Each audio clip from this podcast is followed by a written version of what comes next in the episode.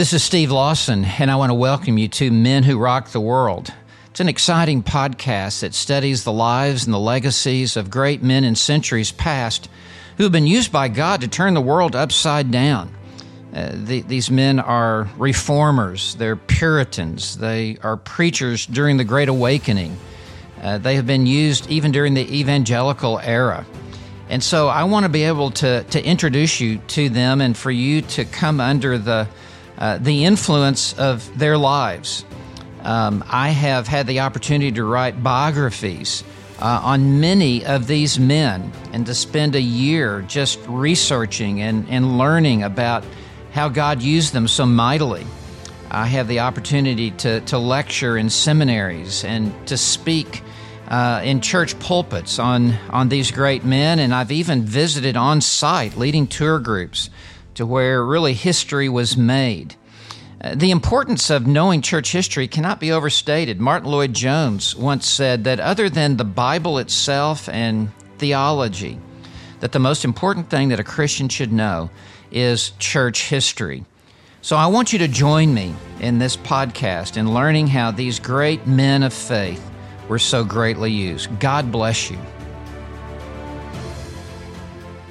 Before I get to the preaching of the Reformation, by way of introduction, I want to give you an overview of the Reformation itself in its most simplest form. And to trace the storyline of the Reformation is to know the story of four men.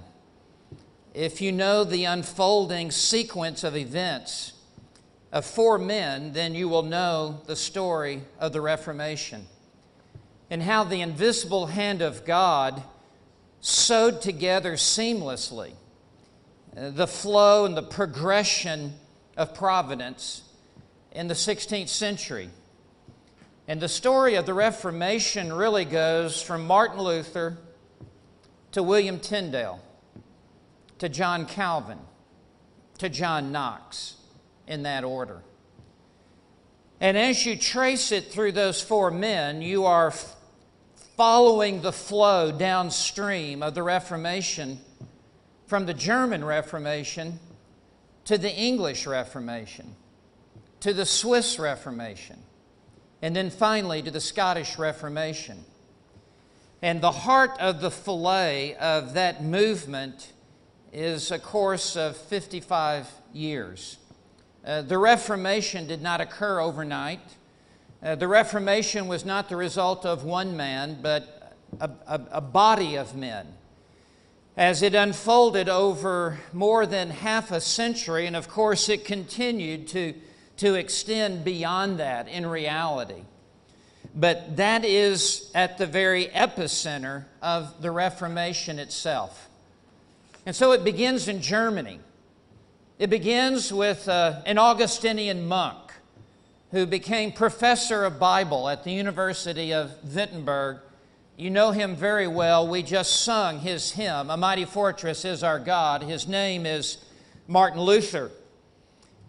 And just uh, three weeks ago, I was in Wittenberg, Germany, myself. And I stood before the castle church, and there stood before the front door where the 95 Theses were nailed to the front door. I guess it was a month because I've been gone longer than that. And there to see where Martin Luther on October the 31st, 1571, fired the shot that was heard around the world as he began to protest against the sale of indulgences that was taking place through Saxony by Tetzel. It would be two years later that Martin Luther would be converted. He was an unconverted man as he nailed those 95 Theses to the front door of the church at Wittenberg. And in 1519, as he was in the tower of that castle church, he was meditating upon Romans 1, verse 17 The just shall live by faith. And it was in that moment that a, a shaft of of light, of illumination came shining into his darkened heart.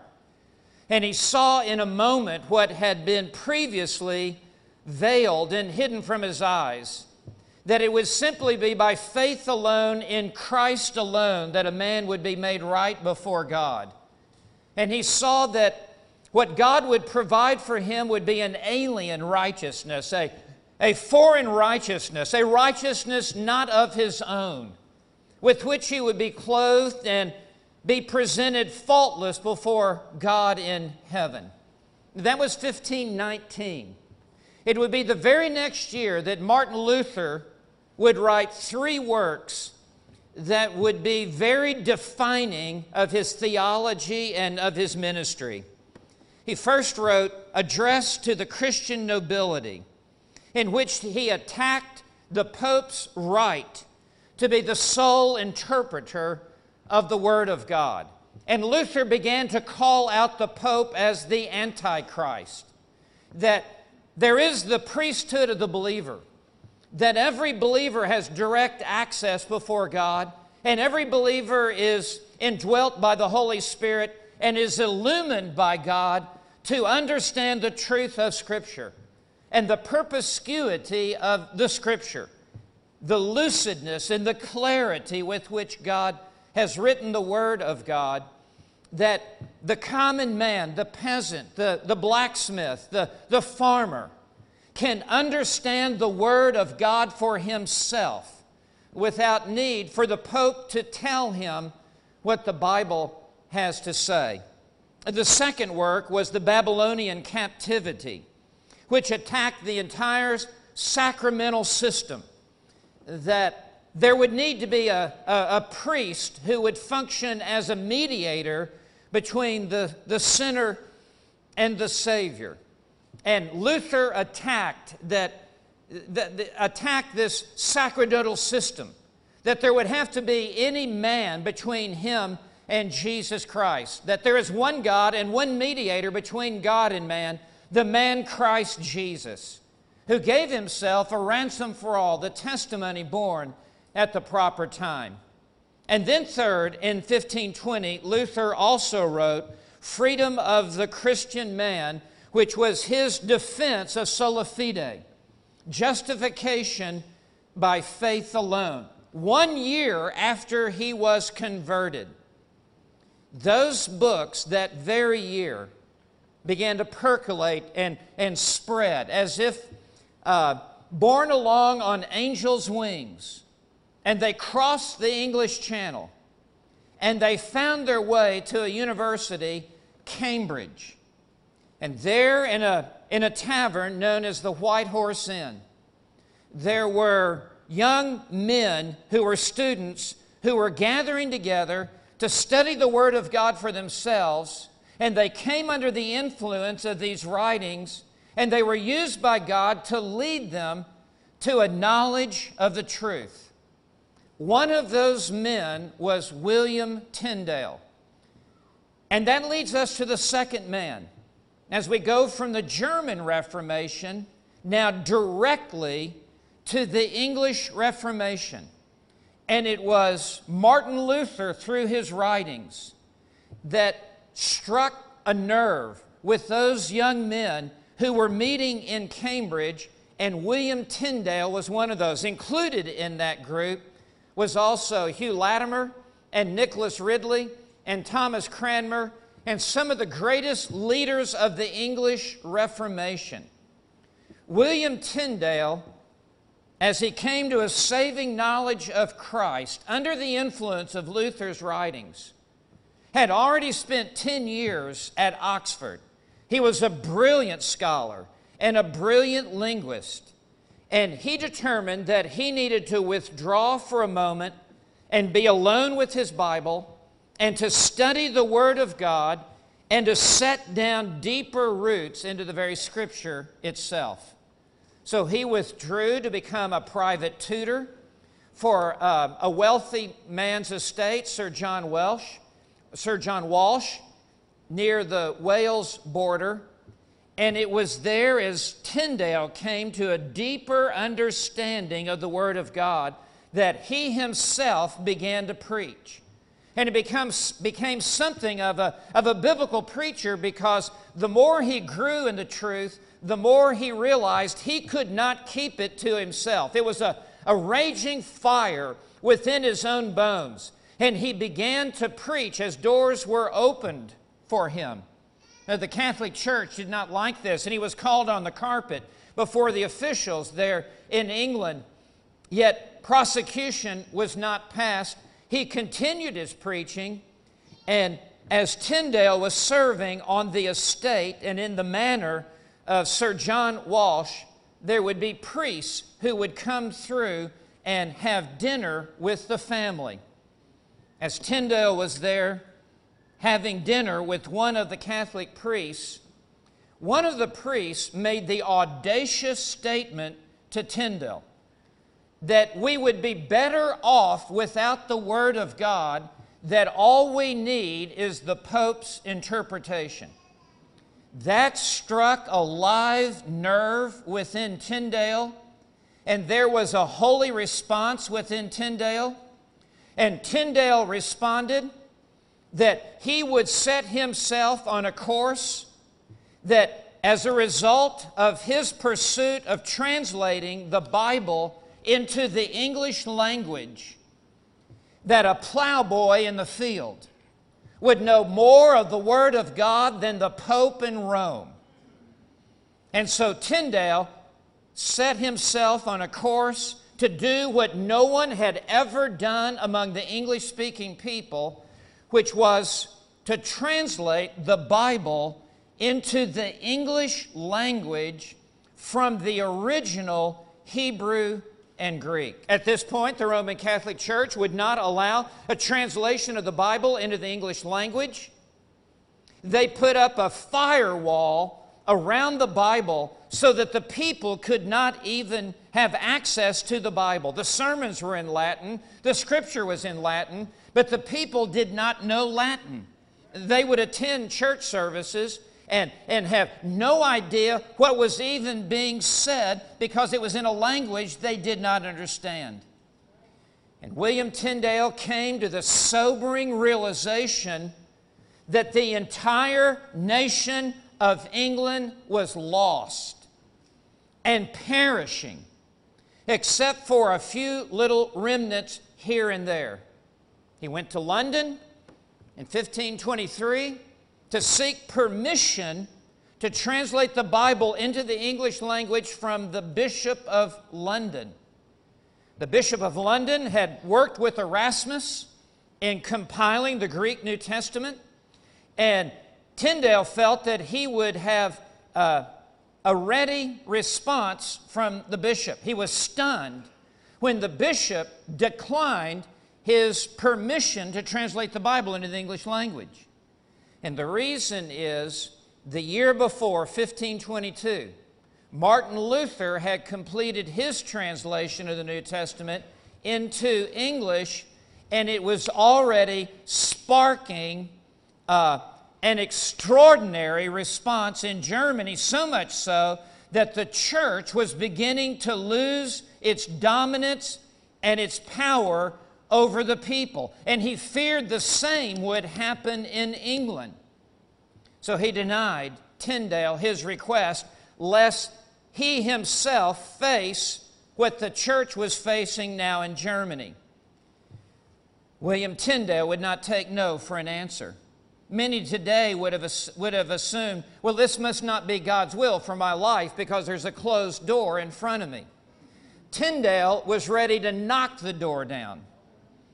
And Tyndale, in 1524, left the nation of England to go to the European continent, to go underground and to become an outlaw against Henry VIII to become uh, a fugitive and to begin to translate the Bible into the English language. After he lands in Germany, he goes first to Wittenberg to meet with Luther. So continue to follow this storyline from Luther to Tyndale. Luther and Calvin never met. But Luther and Tyndale did meet. And there in Wittenberg, Tyndale began to translate the Bible from the Greek language, also with some help in learning from Philip Melanchthon. as well as Tyndale began to teach himself the Hebrew language. Very few people in all of Europe even knew Hebrew, much less taught it. In fact, there was not one teacher in all of England who was a teacher of the Hebrew language. Selah. Pause and meditate on that. And so Tyndale began to learn the Hebrew language. It would be his eighth language to master. And he knew each of those eight languages so well that whenever he spoke them, anyone who would have been from that homeland would have assumed that Tyndale was born in their home country. After being in Wittenberg for less than a year, Tyndale now is ready to publish his New Testament. And he is ready to complete what remains. So he goes to the city of Cologne in Germany on the Rhine River. It was the most populated area in Germany. It will be easy for him to blend in and be unnoticed. And it will also be easier for him to find a publisher, a printer. If Tyndale is caught, it will be capital punishment. And whoever prints this New Testament, it will also mean their life as well. As the printing process begins in 1525, some of the workers in the print shop go out on the town at night. They become inebriated. And they began to talk in the tavern about the project they're working on. The word gets to the, to the authorities, and there is a raid on the print shop in the middle of the night. Tyndale somehow is tipped, and Tyndale runs to the back room where he's been doing his work and to the print shop and gathers up all of his works and escapes into the night one step ahead of the hounds. He decides to go down the Rhine River further to the city of Worms, where just five years earlier, in 1521, Martin Luther stood at the Diet of Worms and gave his great defense of the faith. My conscience is bound by the Word of God. Here I stand. I can do no other. God, help me. It was the result of Luther's stand that the city of Worms became sympathetic to the Reformation. And Luther's influence was, was directly felt. So Tyndale decides to go to that very city where Luther had given his great defense in order to print his New Testament. The year is 1526.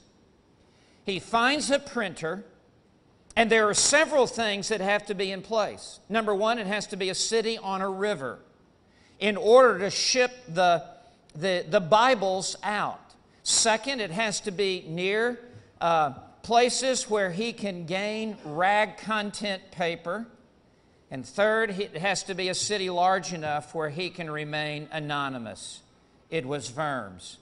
And there, for the first time in the history of the English speaking people, there is a Bible that is translated into English out of the original Greek that is set in movable type. Some 3,000 copies were made and printed.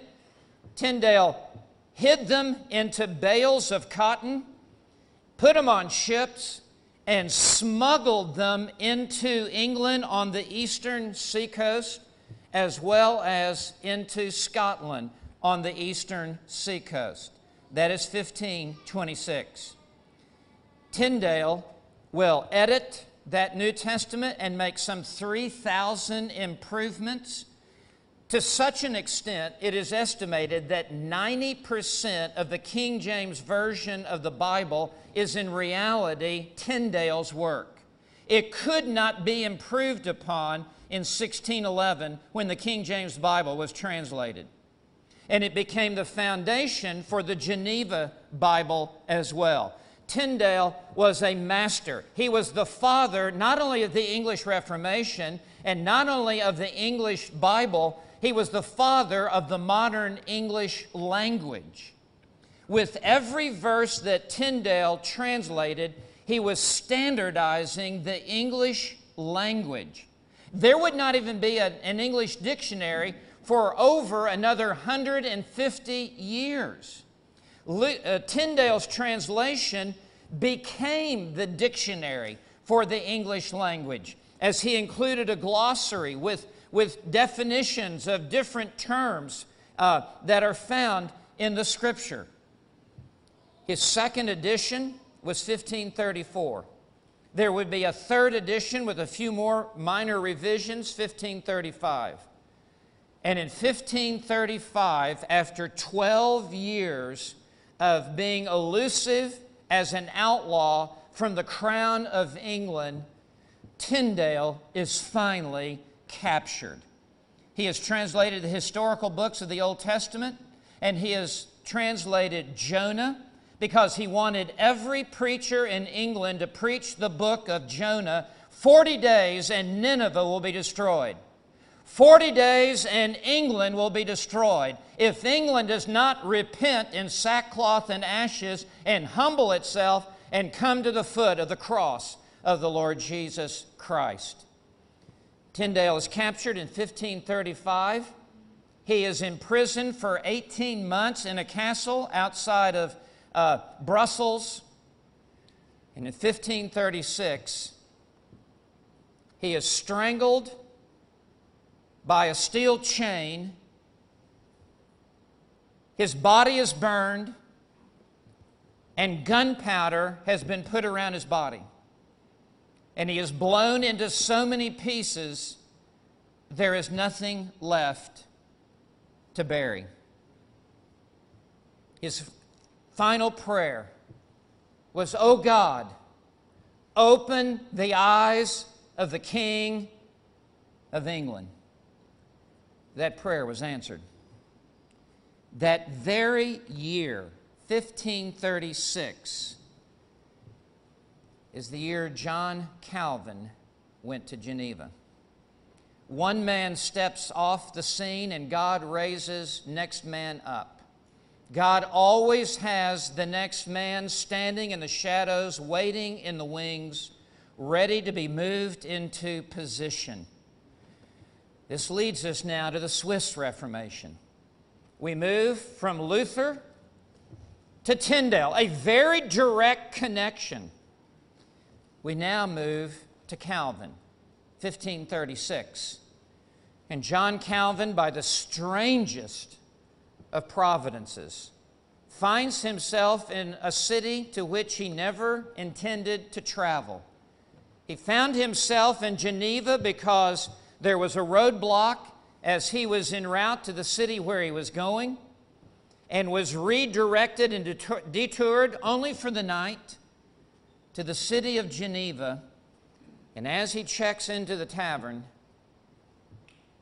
he is recognized by William Farel, the fiery red headed evangelist who had turned Geneva into a Reformation town and he recognized Calvin as the young author of the Institutes of the Christian Religion. That young Calvin had just written one to two years earlier after being a Christian, but for a very short period of time.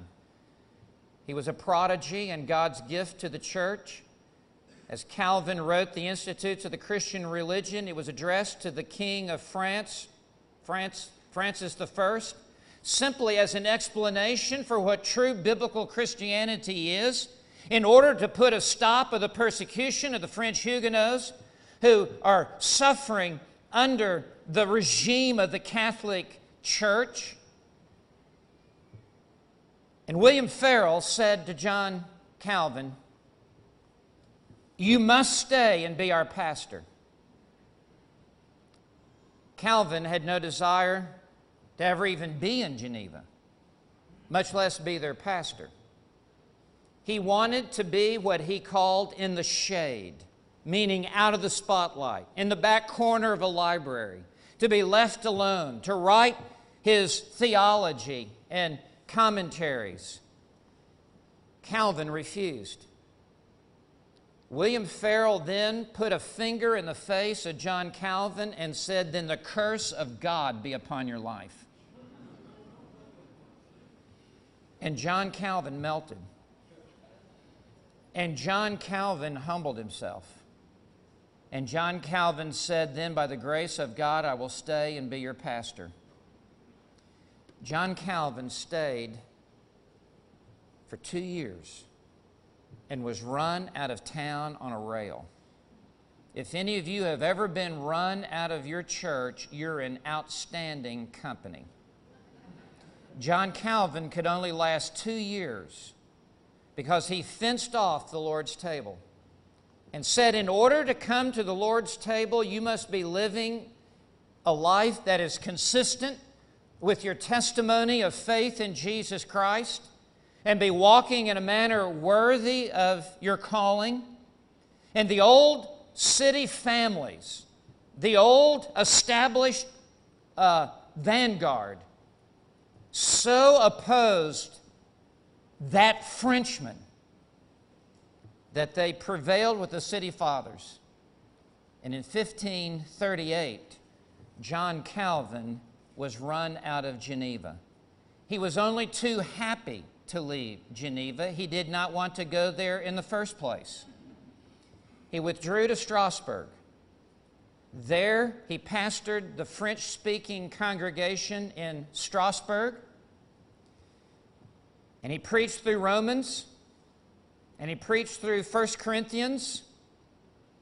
He met a widow who became his wife. He was very happy.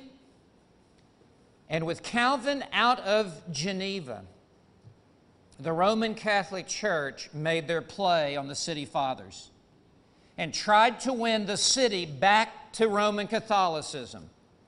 The church fathers didn't know up from down, down from up. They didn't know what to say. So they appealed to Calvin. And Calvin in Strasbourg writes one of the greatest defenses of the Reformation on behalf of the church that had fired him.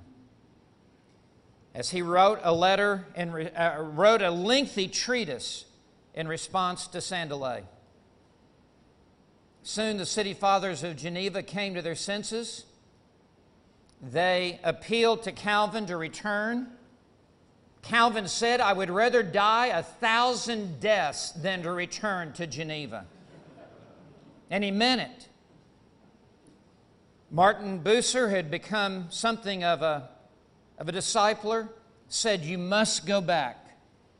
And Calvin's personal logo, like Luther had his rose, Luther, uh, Calvin's logo was a palm with a heart inside of the hand, and the hand extended upward to God, and it represented Calvin's life. That his life would be a living and holy sacrifice to God, and that his heart, mind you, not his brain, but his heart, was being offered up to God, and he was willing to go anywhere, anytime, and pay any price within the will of God. Calvin returned in 1541 to Geneva. And as he resumed his ministry, he stepped into the pulpit to continue his exposition after a three and a half year absence at exactly the next verse. It was a statement to the citizens of Geneva that this pulpit will preach the Word of God and this city will be under the preaching of the Word of God. John Calvin then became, in essence, John Calvin. And Calvin, for the next 23 years, assumed his pastoral ministry from 1541 to 1564 when he died. But in the meantime, in the midst of that, as he is preaching sequentially through books in the Bible, as he is training men in his auditorium to be sent as missionaries throughout Europe and as far away as Brazil. In the very middle, in 1553, the Protestant king of England, Edward VI, the teenage king who had assumed the throne of England at age nine, died at age 15.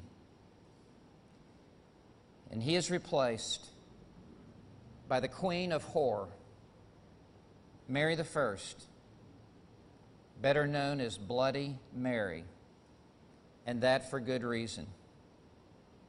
As she burned at the stake and put to death almost 300 Protestants, another 100 would die in prison before they could even get to the stake.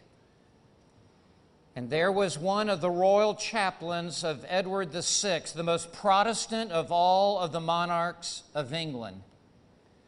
One of those six royal chaplains was a Scotsman named John Knox, who had been employed by Edward VI to tour England like an itinerant evangelist, to preach the doctrines of grace, to preach sola fide to preach the one true saving gospel of Jesus Christ and to spread this message as far and wide throughout England as he pop- possibly could. And John Knox saw himself as a trumpet, trumpeting the Word of God throughout England. But in 1553, his worst nightmare became reality. He no longer had the Protestant king's backing now the staunchest and the strictest of Catholic queens had assumed the throne. And John Knox was in a very difficult conundrum. What would he do? Many reformers chose to stay, and they were burned at the stake. John Knox chose to flee, and he fled to the European, to the European continent because he saw a bigger picture, because he wanted to go back to his homeland of Scotland and to preach the Word of God. So he fled to Europe, he fled to Geneva to seek the counsel of John Calvin. So we now go from the English Reformation to the Scottish Reformation. Please follow the unfolding story from Luther to Tyndale to Calvin to Knox. From the German Reformation to the English Reformation to the Swiss Reformation, now to the Scottish Reformation. The invisible hand of God is sewing the pieces together in a seamless tapestry, and God delivers John Knox to Geneva by using the evil of Bloody Mary. What she meant for evil, God meant for good. And there in Geneva, John Knox would first be sent to Frankfurt by Calvin to pastor the English speaking congregation there. Included in that congregation would be John Foxe, who wrote Foxe's Book of Martyrs. John Knox was run out of Frankfurt. You're in very good company if you've been run out of your church. And you can throw in Jonathan Edwards as well. John Knox comes to Geneva, and there he pastors the English speaking congregation of Marian exiles who have fled England for their life. And while John Knox is pastoring this church, he is under the direct influence of John Calvin. In fact, John Knox is a part of the Geneva Bible Project of translating the Bible into the English language there and supplying the footnotes in the side margins for the Geneva Bible, John Knox embodies the theology of John Calvin. As a mercy from the Lord in 1538, five years after she assumed the throne, Bloody Mary dies. And she is followed to the throne by Elizabeth I. John Knox is now free to return to Scotland. And as he returns to Scotland, he will bring the Reformation to Scotland. He will be a one man SWAT team that will be unleashed upon Scotland. He goes first to Leith, which is just a hair's throw away from Edinburgh. And then he goes to the city of the man who prayed before I stepped into this pulpit. He went to Perth, Scotland. And there he preached his first sermon in a setting like this with such force and such power that a riot broke out in Perth. Where are preachers like that today? And it was a, an iconoclastic riot as they smashed all of the statues of Mary under the powerful preaching of John Knox. And from there, he marched to St. Andrews, where an army was positioned to stop him. And John Knox said, As long as he is within the will of God, he will be preserved by God. And he marches on and he goes to St. Andrews, and the very same thing occurs as he powerfully preaches the Word of God. Guess what his text was? Jesus cleansing the temple. And John Knox cleaned house. And even many of the priests were converted. And the tide was suddenly turning as John Knox hit Scotland like a Category 5 hurricane. He soon became established as the pastor of St. Giles on the Royal Mile in Edinburgh, the National Cathedral. And he would be the architect of the Scots Confession, as well as establishing Scotland as a reformed nation in many ways. He died in 1572. He was a powerhouse of a preacher. That's just a brief survey of the flow of the Reformation as it goes from Luther to Tyndale to Calvin to Knox, from Germany to England to the Swiss Republic to Scotland. Now, all of this is just my introduction. this is this is the front porch to the house. No, I will summarize this as succinctly as I can. But what kind, what, what marked these men? What, what, was, what marked their preaching? And what kind of preaching must we see again if we are to see a new Reformation in these days?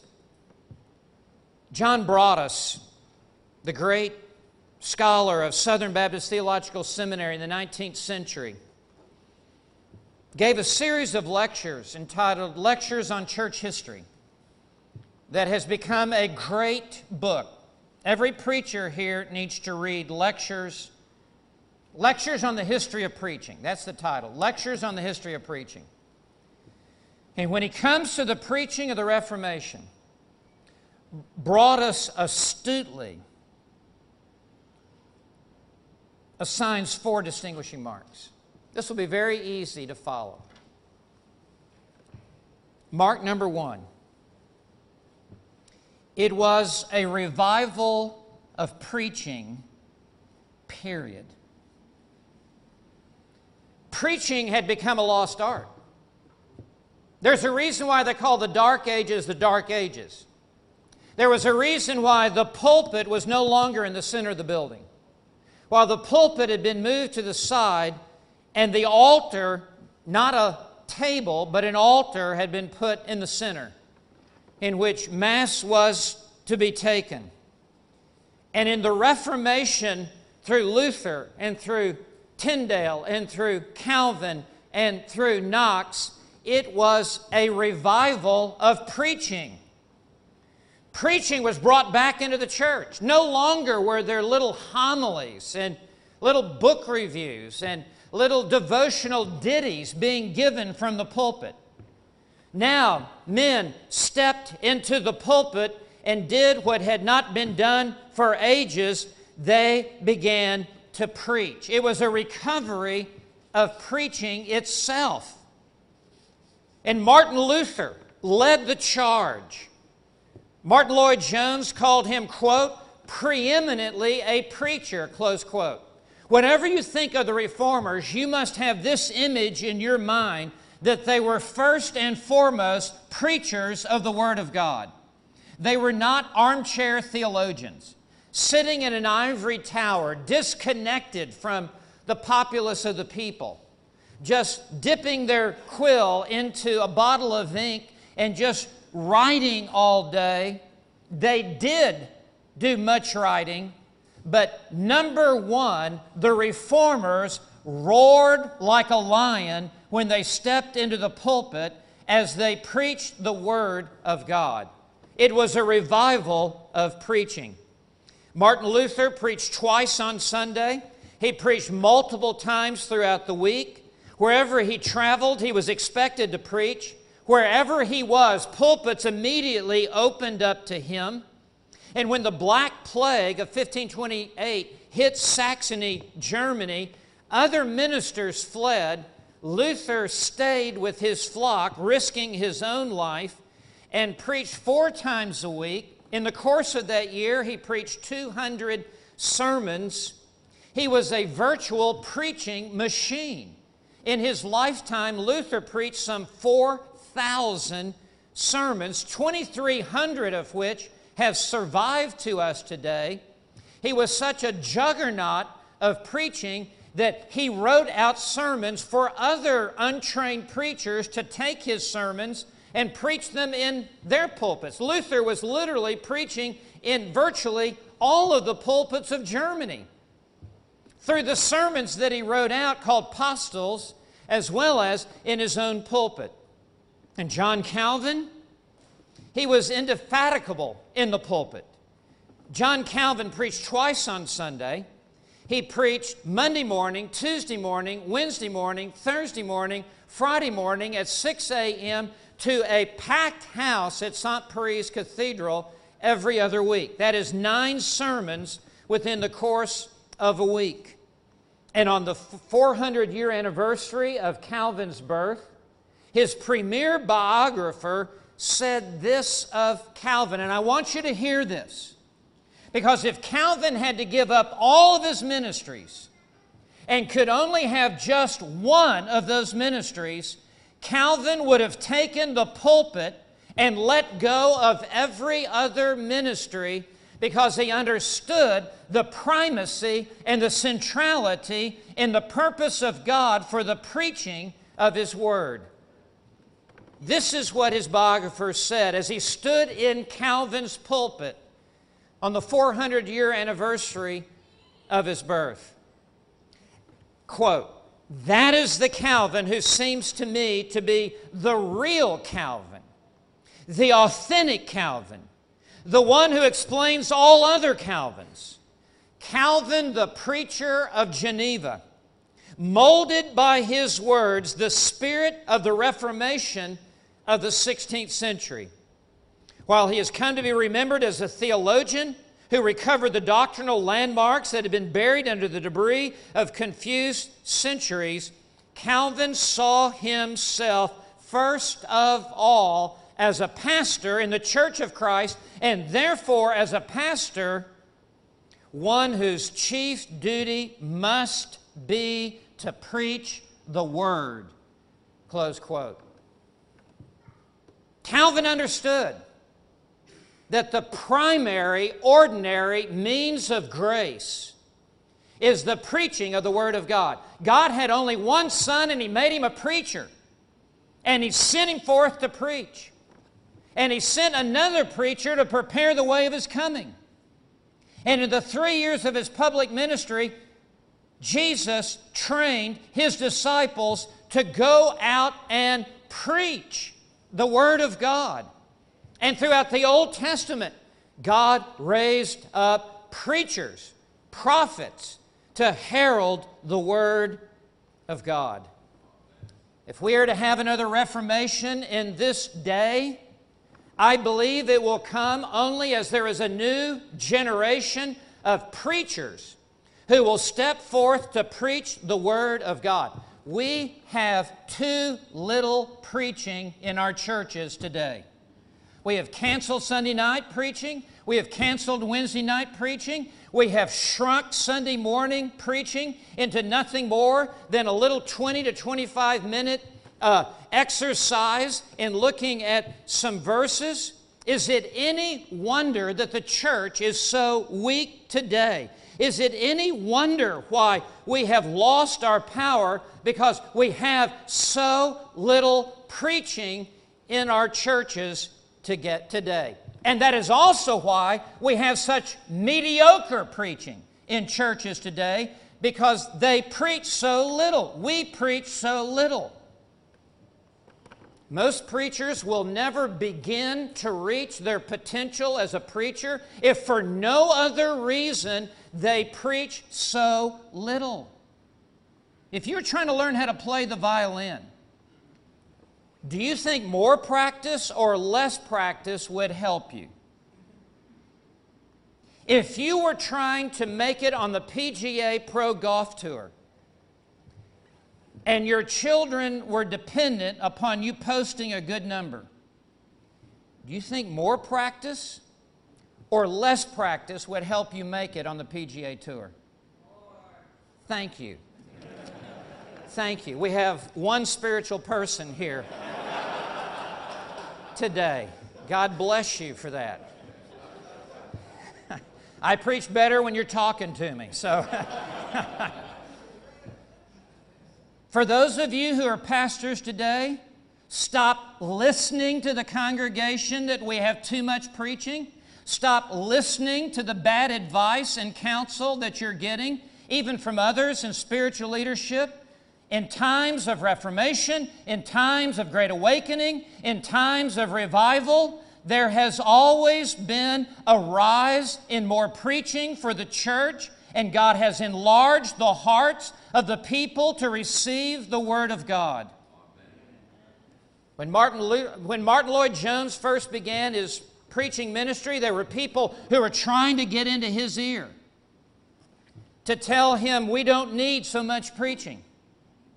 Lloyd-Jones had been a physician and a doctor. Lloyd-Jones said to his parishioners, When I was a physician, I never let the patient write the prescription. and neither will I start now.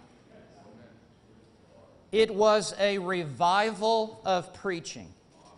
And for those of you who are preachers, I want to call upon you to examine your own ministry.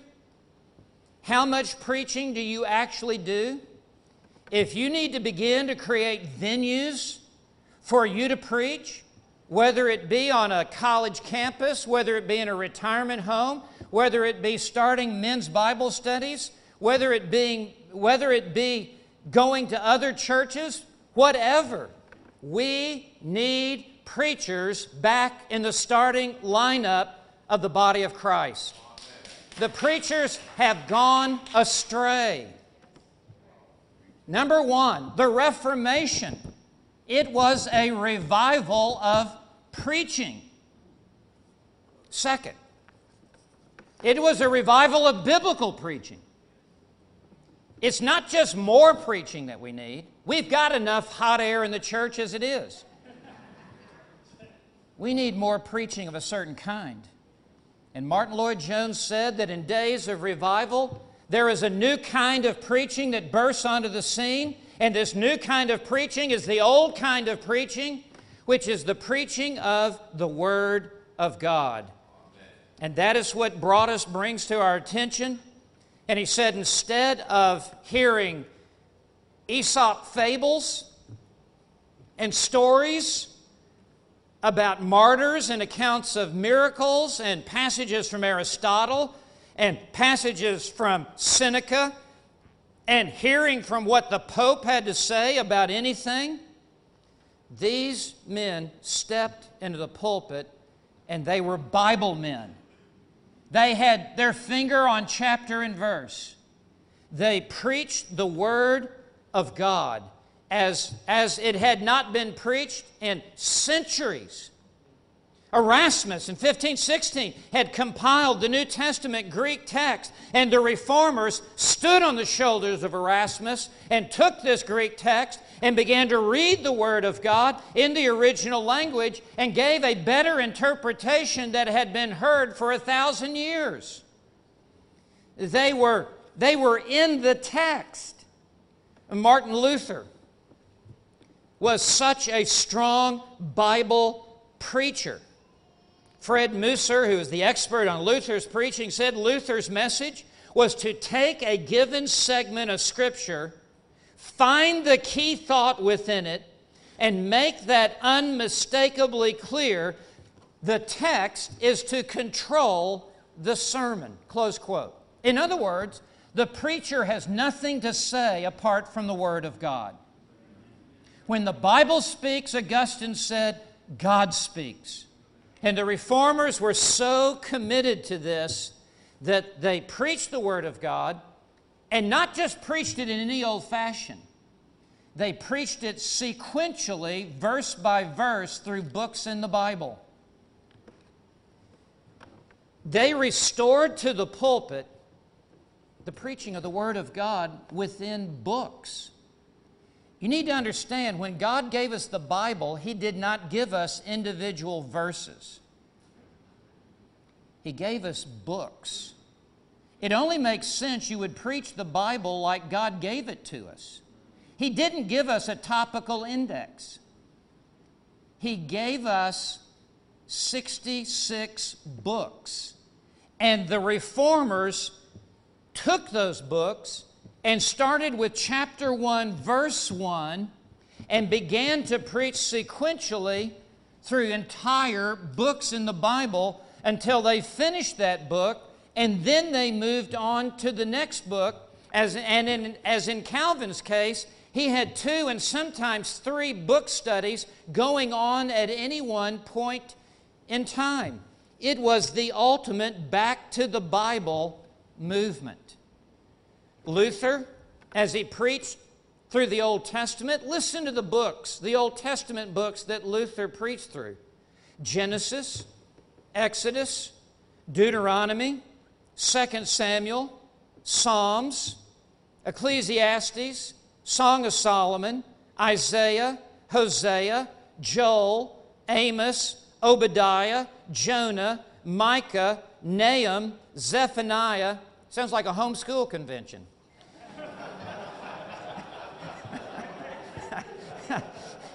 Zephaniah, Haggai, Malachi, Habakkuk, Zechariah.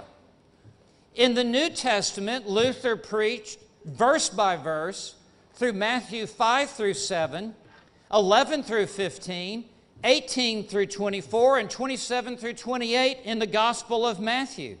The entire Gospel of Mark, Luke 15 through 16, John chapters 1 through 4, 6 through 8, 16 through 20, Acts, Romans, Galatians, Ephesians, Philippians, Colossians, 1st and 2nd Corinthians, 1st Timothy, 1st John, 1st Peter, Titus, Philemon, and Hebrews. Get the picture? You want another reformation? Get in the Bible. Open the Bible. Be a mouthpiece for the Bible. Stick to the Bible. Stay in the Bible. Preach sequentially through books in the Bible. You have to address everything that's in that book that way. And what about John Calvin? Oh, before I give you Calvin, let, let me just give you a couple of Luther statements. It ought to stir the blood within you. This is what Luther said to the other preachers Give me Scripture. Scripture, Scripture. Do you hear me? Scripture. Luther said, A good preacher invests everything in the Word. Luther said, The pulpit is the throne for the Word of God. Luther went so far as to say the church has no reason to ever convene and meet without the preaching of the Word of God. That, that would close a lot of our meetings, and maybe rightly so. The highest worship of God, Luther said, is the preaching of the Word. He said we can spare everything except the Word. We profit by nothing as much as by the Word. That's Martin Luther.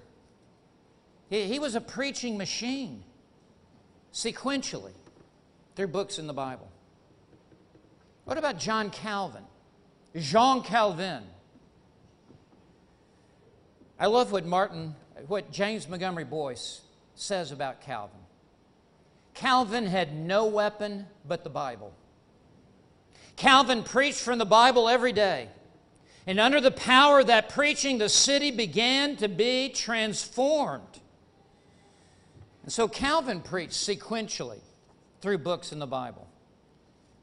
I'm going to read you the books that he preached through and how many sermons he preached for these books simply to make the point. When he was in Strasbourg, he preached through the Gospel of John and Romans, and we do not know how many sermons were involved in that.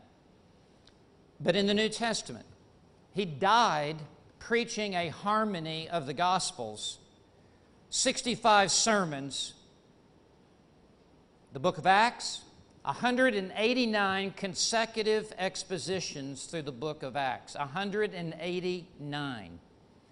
1 Corinthians, 110 sermons. 2 Corinthians, 66 sermons.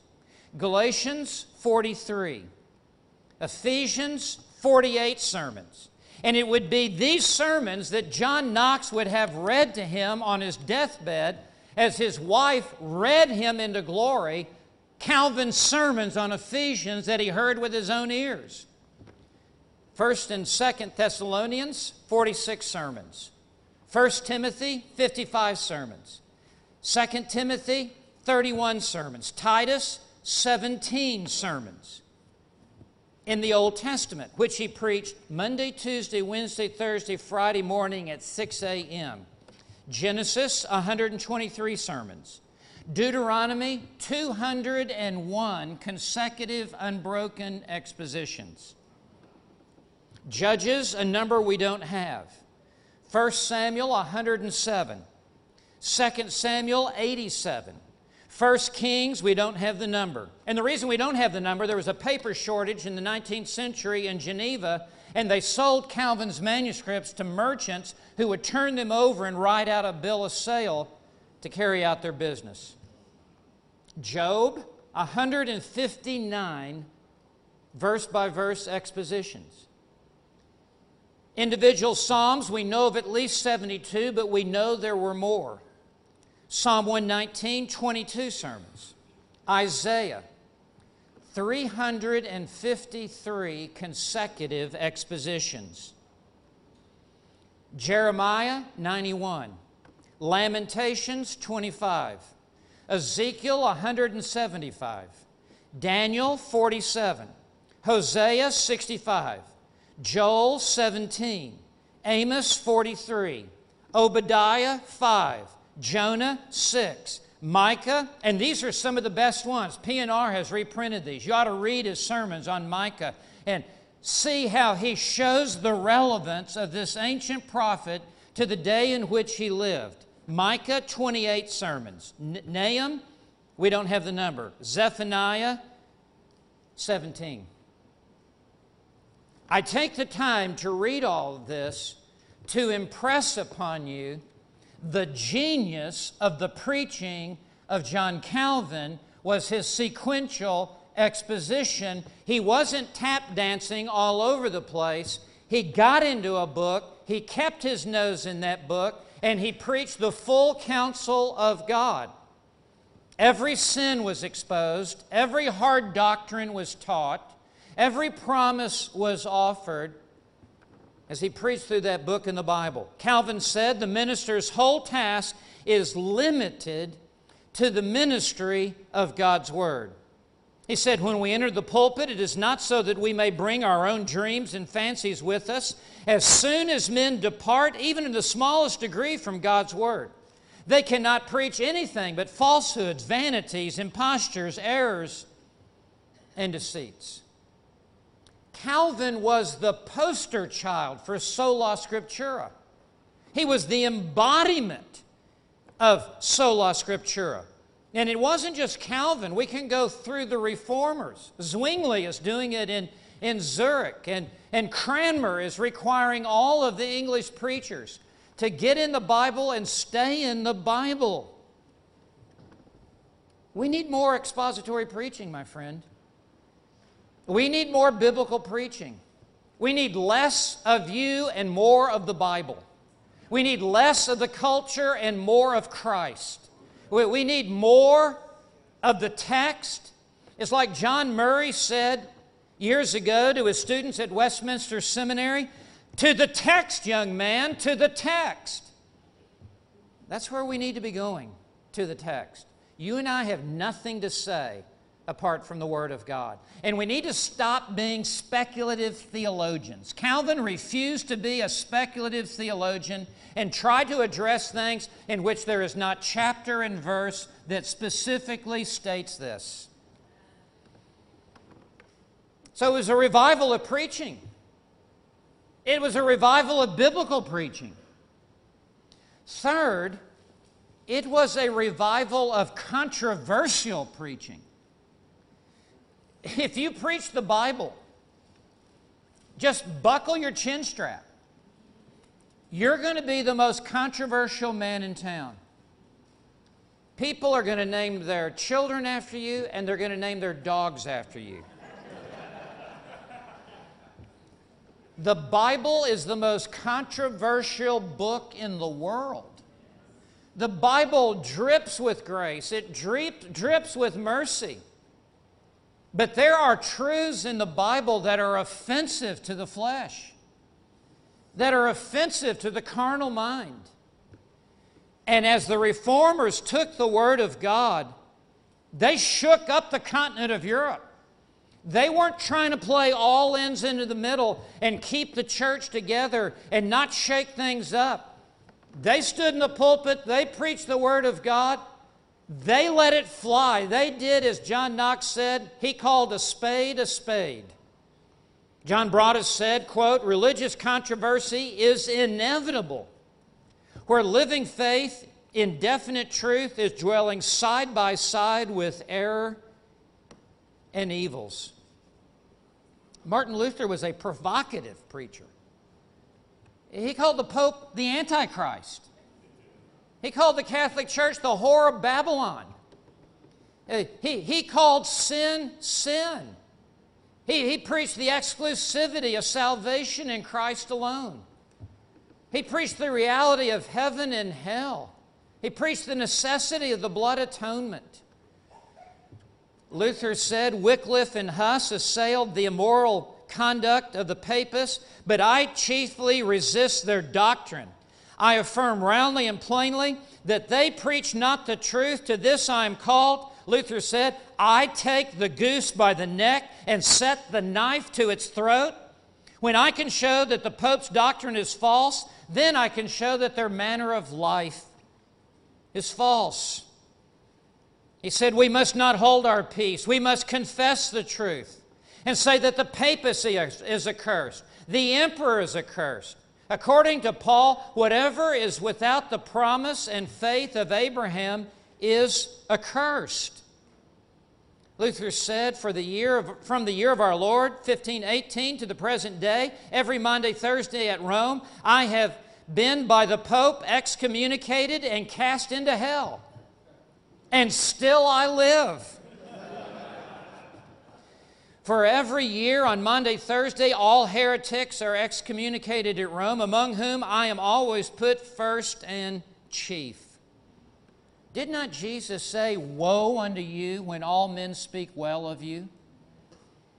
Luther was a bull in a china shop. Luther was a man's man. Luther was a bold and courageous preacher. Someone has well said the problem with preachers today is no one wants to kill them anymore. They're just Mr. Nice Guy. They're like the captain of the love boat. They just want to make sure everyone's having a great time at church today. And Calvin, the same can be said of Calvin. They did run him out of town after two years. Uh, Calvin was so controversial. He rebuked the libertines, he rebuked the Anabaptists, he rebuked the Catholics, he rebuked the Unitarians. He took on everything that did not conform to the standard of Scripture. Titus 1 9 says that an elder must be able to teach sound doctrine and to refute those who contradict.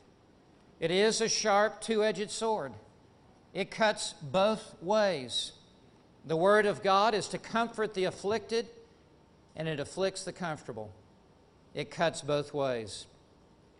Finally, not only was it a revival of preaching, not only was it a revival of biblical preaching, not only was it a revival of controversial preaching, but Broadus rightly notes it was a revival of preaching the doctrines of grace. Virtually to a man, the reformers elevated the truths of the sovereignty of God in salvation which has a way of putting 50 other things into right place.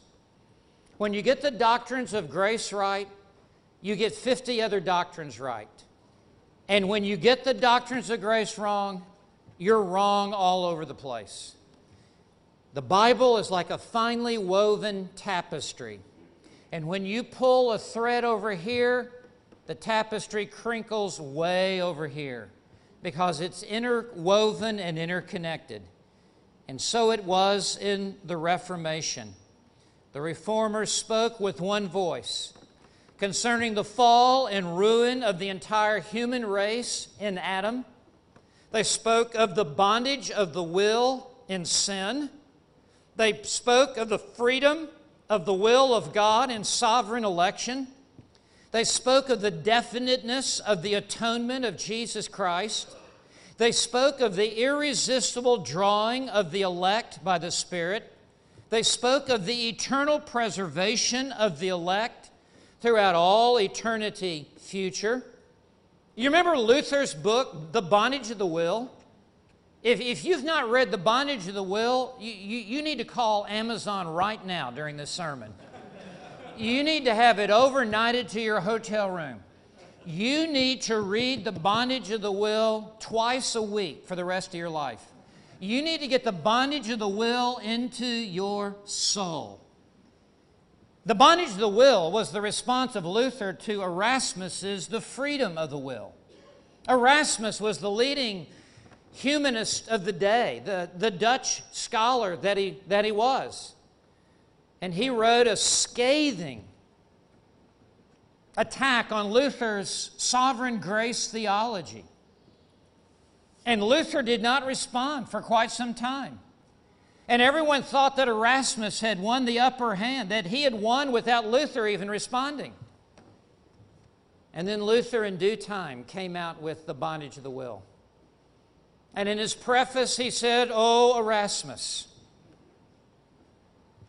the reason I have waited so long is that I was waiting for something better from you. And I have waited. And I have waited. He said, with your command of the language, with your scholarship, with your brilliance, articulating your theology. Luther said it is like serving dung on a silver platter. And Luther then began to systematically strip down every argument that Erasmus put forth, refuting them in full.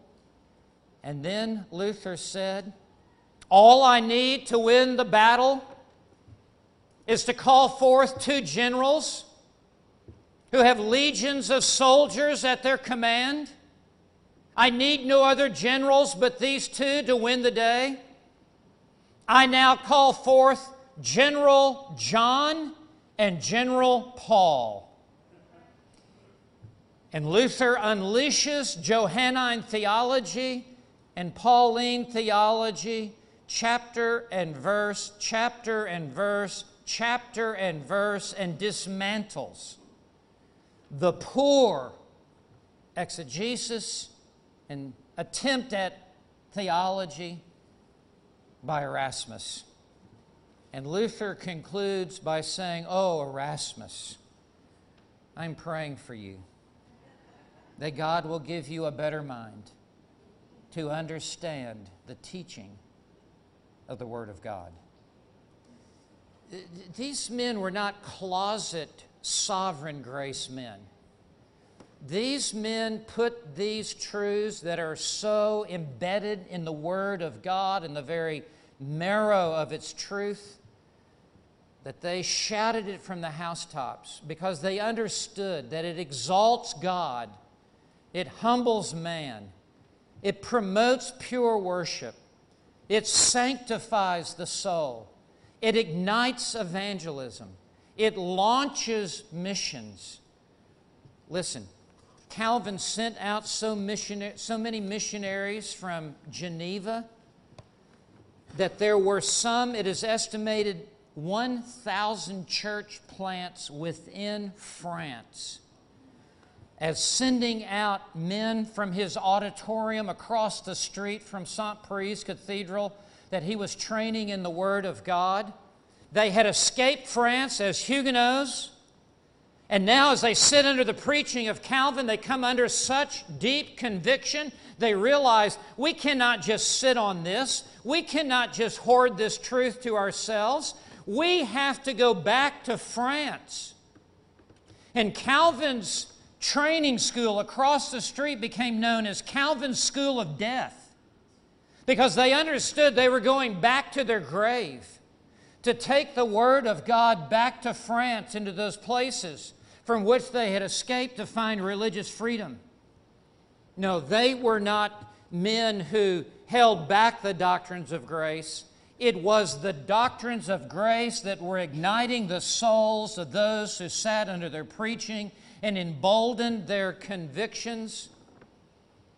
Time will not permit me to walk us through quote after quote after quote, but suffice to say, it was a revival of the preaching of the doctrines of grace. And you want to know why?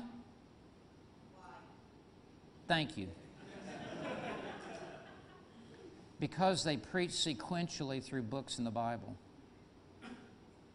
If you start in chapter 1, verse 1, and say, I'm going to preach every verse and every phrase in this book, it is completely unavoidable you will find that these verses are multiplying like rabbits throughout the entire Bible as you preach sequentially through the Word of God. I will give Charles Haddon Spurgeon the last word for this message and for this conference. Spurgeon said, We want again Luther's, Calvin's, Bunyans, Whitefields, men fit to mark eras, whose names breathe terror in the foeman's ears. We have dire need of such men. Whence will they come to us? They are the gifts of Jesus Christ to the church, and they will come again in due time. Christ has power to give us back a golden age of preachers. And when the good old truth is once more preached, by men whose lips are touched as with a live coal from off the altar. This shall be the instrument in the hand of the Spirit for bringing about a great and thorough revival of religion in the land again. Spurgeon said, I do not look for any other means of converting men beyond the simple preaching of the gospel and the opening of men's ears to hear it. The moment the church of God shall despise the pulpit, God will despise that church. It has been through the ministry of preaching that the Lord has always been pleased to revive and bless His churches. Close quote. May God give us again Luthers and Calvins and Tyndales and Knoxes who will stand up like a man and put the trumpet to their lips and preach the word of God and the unsearchable riches of Christ and the grace of God that is ours in the blood atonement and the perfect righteousness of Jesus Christ. May God raise up such men here today. Let us pray. Father in heaven, I pray that we would live to see a new reformation again in these days, that after darkness there would come light again, that you would shake the very gates of Hades, that the light would expose the darkness, and that your truth would once more again not only be proclaimed, but be received in hearts that you have opened to embrace its truths. Oh God, do again in this hour what you've done in the past and what only you can do.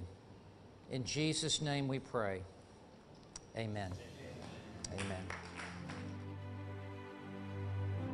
Thank you for joining me on this episode of Men Who Rocked the World. If you want to follow us on social media, I can be found at Dr. Steven J. Lawson or at onepassion.org. Please join me next week for the next episode of Men Who Rocked the World.